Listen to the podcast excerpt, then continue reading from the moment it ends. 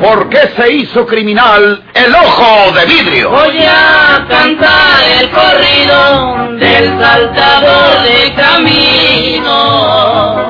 La borrascosa juventud de Porfirio Cadena. ¿Cómo perdió uno de sus ojos? ¿Y por qué tuvo que seguir la vida criminal perseguido por sus poderosos enemigos? Una nueva serie campilana del escritor norteño, Don Rosendo Ocaña.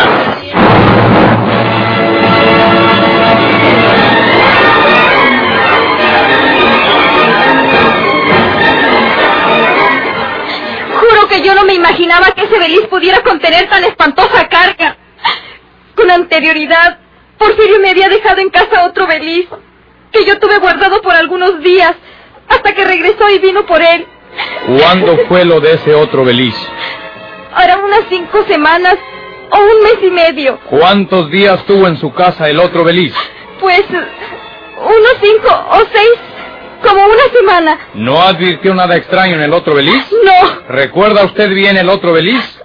¿No era el mismo de esta ocasión? no, no era el mismo. Aquel era un beliz más pequeño y menos pesado. Aquel otro beliz me pareció que contenía ropa u objetos personales. Este, desde que Porfirio llegó con él, era demasiado bromoso y pesado. Apenas podía con él. Personalmente lo llevó Porfirio hasta el cuartucho del patiecillo y lo colocó arriba encima de unas cajas de madera que están allí. ¿Fue idea suya depositar el beliz en ese cuarto? Pues él me dijo que lo pusiésemos donde no estorbara. En algún sitio donde yo tuviera los, los objetos inservibles o inútiles. Y entonces se me ocurrió señalar el cuartucho. ¿Yo cómo iba a sospechar que el beliz contuviera ese error? ¿Yo cómo iba a esperar de él algo así? ¿Cuánto qué? ¿Qué? ¿Qué iba usted a decir?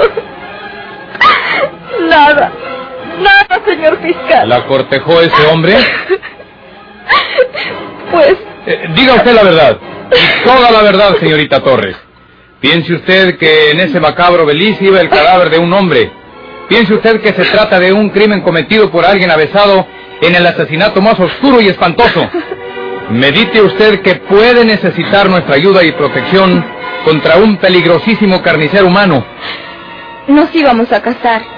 Él dijo que volvería para casarse conmigo. Señorita Torres, cuéntenos cómo conoció a ese hombre. No omita ninguna circunstancia. Es preciso que nosotros identifiquemos plenamente a ese asesino y por ese camino sabremos también la identidad de la víctima. ¿Quiere relatarnos fielmente cómo conoció a ese hombre? Sí, ¿Se llama Porfirio Leal? sí, señor. ¿Le consta a usted que sea su verdadero nombre? ¿En alguna ocasión le mostró papeles o documentos por medio de los cuales comprobara que Porfirio Leal era su verdadero nombre? No, yo no desconfié de él. Lo conocí en la clínica del doctor Biguri, donde trabajo. Soy la secretaria del doctor Carlos Biguri Biguri. Prosiga. ¿Qué hacía él en la clínica del doctor Biguri? Entiendo que el doctor Carlos Biguri Biguri es un famoso cirujano de la vista.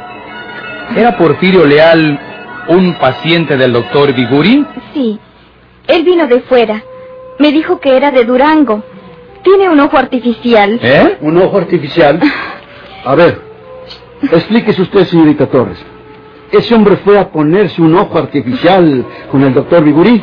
Sí, ¿Llegó tuerto? ¿Y llegó con el ojo menos? traía un ojo artificial, pero corriente, de esos que suelen vender en establecimientos de óptica.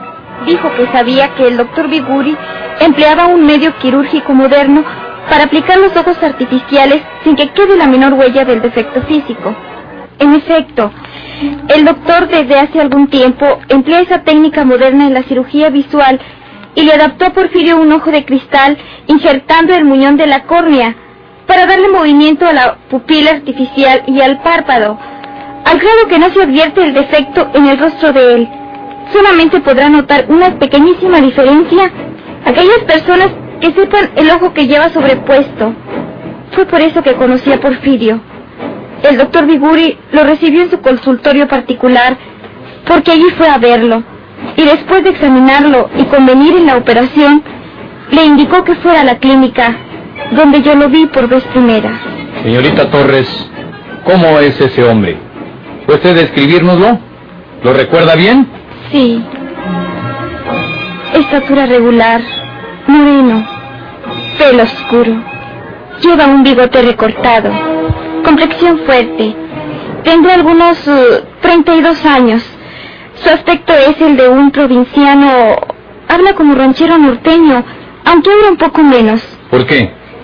porque él quería aprender a hablar mejor y yo le recomendé al profesor Sauceda, que vive en la privada, y le estuvo dando algo, así como lecciones para que se enseñara o se acostumbrara a hablar correctamente.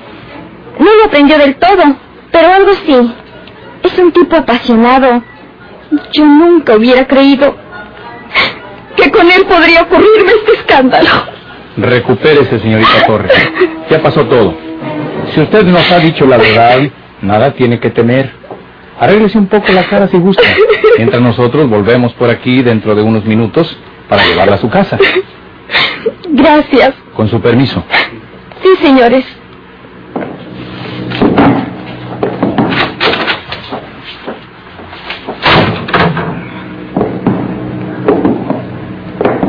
¿Sabe ya la identidad de ese carnicero?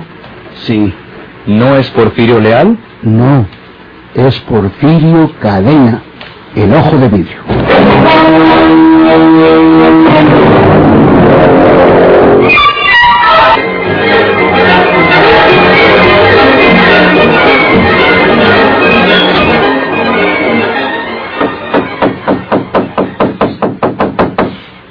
Pase. La muchacha anda para adentro. Empuje la puerta. ¿Eh? ¿Quién es usted? No me conoces, Hortensia. Florencio. Hermano. Por fin te han dado en libertad.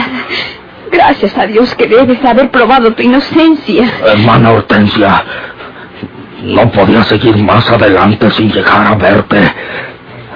Dios sabe que te bendije cuando respondiste a mi carta y me mandaste a aquel abogado que no llegó porque se mató en el tren. Lo supe, Florencio. Era mi vecino. Ahí lo velaron en esa casa de enfrente. Aquí estuvo la policía haciéndome preguntas y tuve que decirle la verdad. Qué gusto tengo, hermano, porque ha salido en libertad. Hermana, Figúrate, tengo más de dos años de estar impedida por las riumas. Todo lo que puedo hacer es sentarme en ese sillón que ves ahí y que me abran la puerta de la calle para distraerme con la gente que pasa. hermana Hortensia, yo no recobré mi libertad ni probé mi inocencia, aunque sea inocente, porque lo soy. ¿Qué dices? Me peleé de la cárcel. Me fugué ayudado por un amigo y voy para México, para la capital de la República, porque creo que en una ciudad tan grande nadie me encontrará y podré vivir los últimos días de mi vida. Florencio. Nomás vine pues, para despedirme de ti.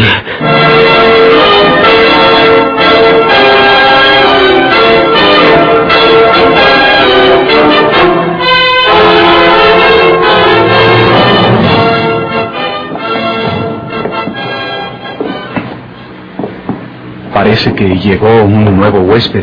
Sí, la señora le va a mostrar alguna de las habitaciones. Le voy a enseñar las dos que están desocupadas. Son de distinto precio. Usted me dirá con cuál se queda. Sí, señora, sí. ¿Cómo me dijo que se llamaba? Dionisio Cavazos, señora. Mi nombre es Dionisio Cavazos. Gracias. Dionisio Cavazos. ¿Quién será? Sabe Dios.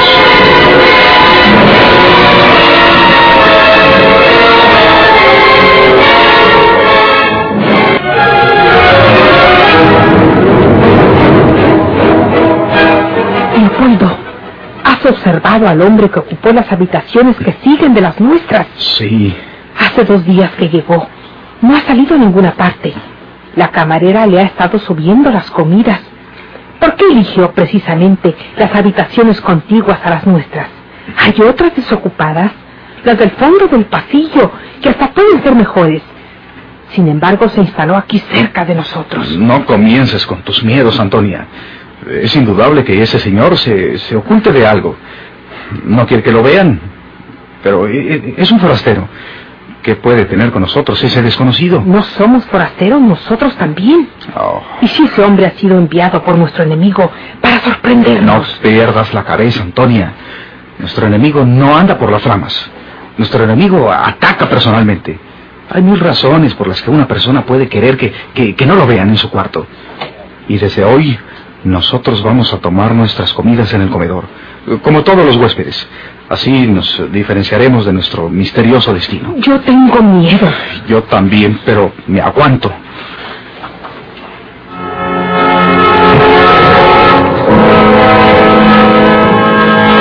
¿Quiénes serán esos señores del otro lado? No salen a ninguna parte. En los dos días que tengo aquí, no los he visto salir para nada. La misma camarera les trae las comidas, igual que a mí. ¿Quiénes serán esas gentes? Por una misteriosa coincidencia, don Florencio Cavazos se había alojado en la misma casa de asistencias donde se refugiaron Leopoldo Salinas y Antonia, huyendo de los hoteles donde puede localizarlos Porfirio Cadena. Don Florencio se ha registrado como Dionisio Cavazos. Leopoldo y Antonia recelan de él porque no sale de sus habitaciones. Y don Florencio sospecha de ellos porque tampoco salen de las suyas. Qué lejos están de adivinar estas personas que el destino les une por medio de la tragedia y la expiación. Cuidado, Leopoldo. Es la camarera. ¿No oíste sus pasos?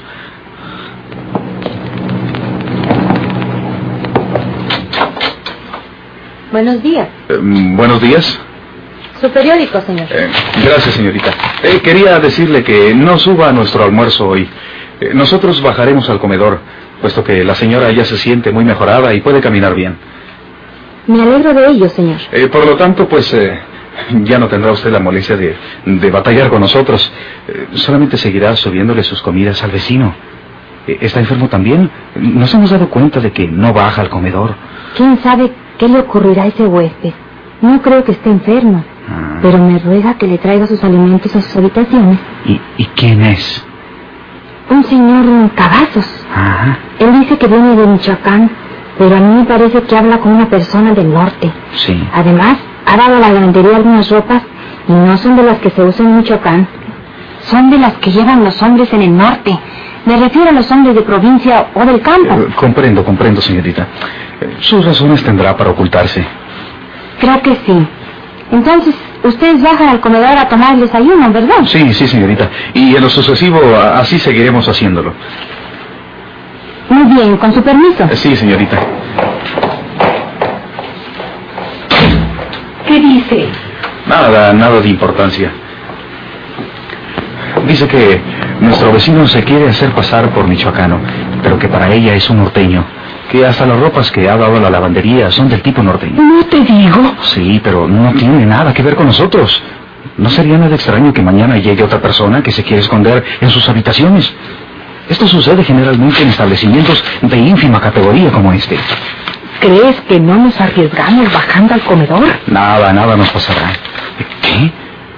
Porfirio Cadena, el ojo de vidrio, vive. La policía de esta capital ha descubierto que el temible bandolero y asesino norteño no murió en San Luis Potosí como se creyó hace algún tiempo. El sanguinario monstruo de la Sierra de Santiago acaba de cometer su enésimo asesinato. El crimen del Beliz.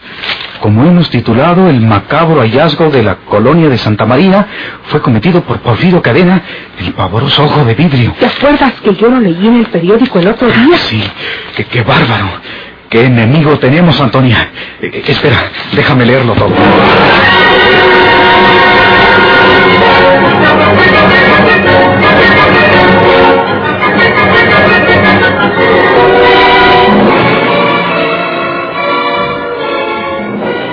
Policía cree acertada su hipótesis al relacionar la desaparición del huésped del Hotel Casablanca con el cadáver del Beliz. El desdichado Andrés García, que ocupa el cuarto 14, desapareció la noche del 23 del actual y los médicos al analizar las vísceras de sus despojos coinciden en que ese en que ese tiempo tiene de muerto el hombre a quien corresponde el cadáver. Andrés García se puso en el hotel José Trinidad Faustón, ¿verdad? Sí. Además, Victoria Torres, la señorita que ocupa un departamento en la privada de la calle del Cedro, número 62, vivienda en la que fue encontrado el veriz de la muerte, ha declarado a la policía que la mañana del 24 de los corrientes le dejó encargado el Beliz el asesino.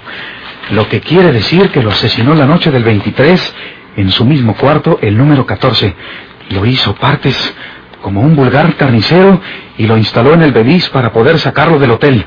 Es verdaderamente extraño que este asesino feroz haya dejado el Beliz en la casa de la señorita Victoria Torres, puesto que se decía enamorado de ella y le había prometido matrimonio. Todo el mundo se pregunta por qué no abandonó el Beliz con su sangrienta carga en cualquier sitio alejado. Tengo la frente empapada de sudor. Jamás supe de algo tan horripilante como este crimen. Antonia, tenemos un enemigo espantoso. Y si no nos apresuramos a perderlo, eh, entregándolo a la justicia, cualquier día puede hacer de nosotros algo similar a lo que hizo con Sauzón. ¡Calla!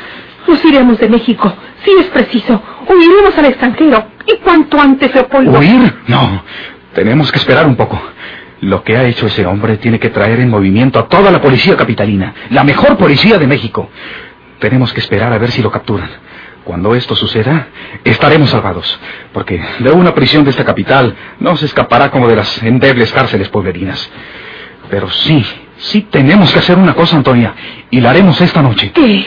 Iremos a visitar a esta señorita Victoria Torres en la calle del Cedro 62 para que nos cuente todo lo que sepa de este hombre. No. Es preciso. Necesitamos estar prevenidos.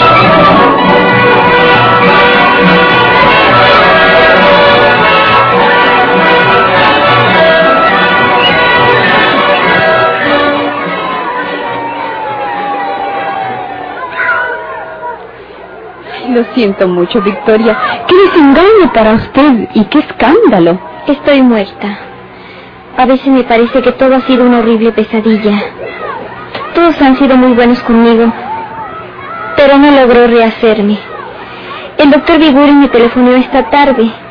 Dice que lo olvide todo y que vaya a la clínica, que me servirá de distracción el trabajo. No quiero salir a ninguna parte, Elenita. Y no es para menos, Victoria.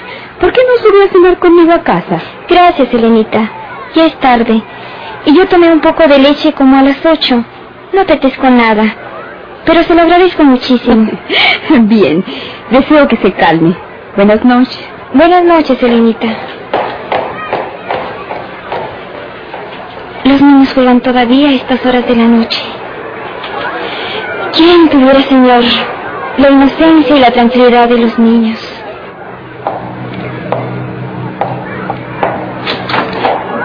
Voy a acostar. De antemano sé que no podré dormir, pero descansaré. ¿Qué?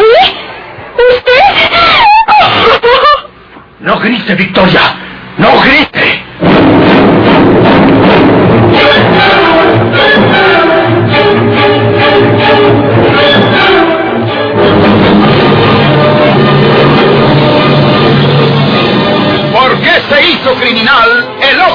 De vidrio?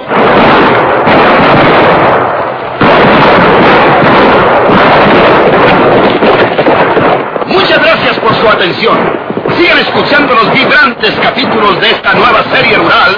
¿Por qué se hizo criminal el ojo de vidrio? se disfrazaba de arriero para asaltar los poblados. Burlándose del gobierno, muchos soldados, nomás blanqueaban los cerros de puros encalzonados.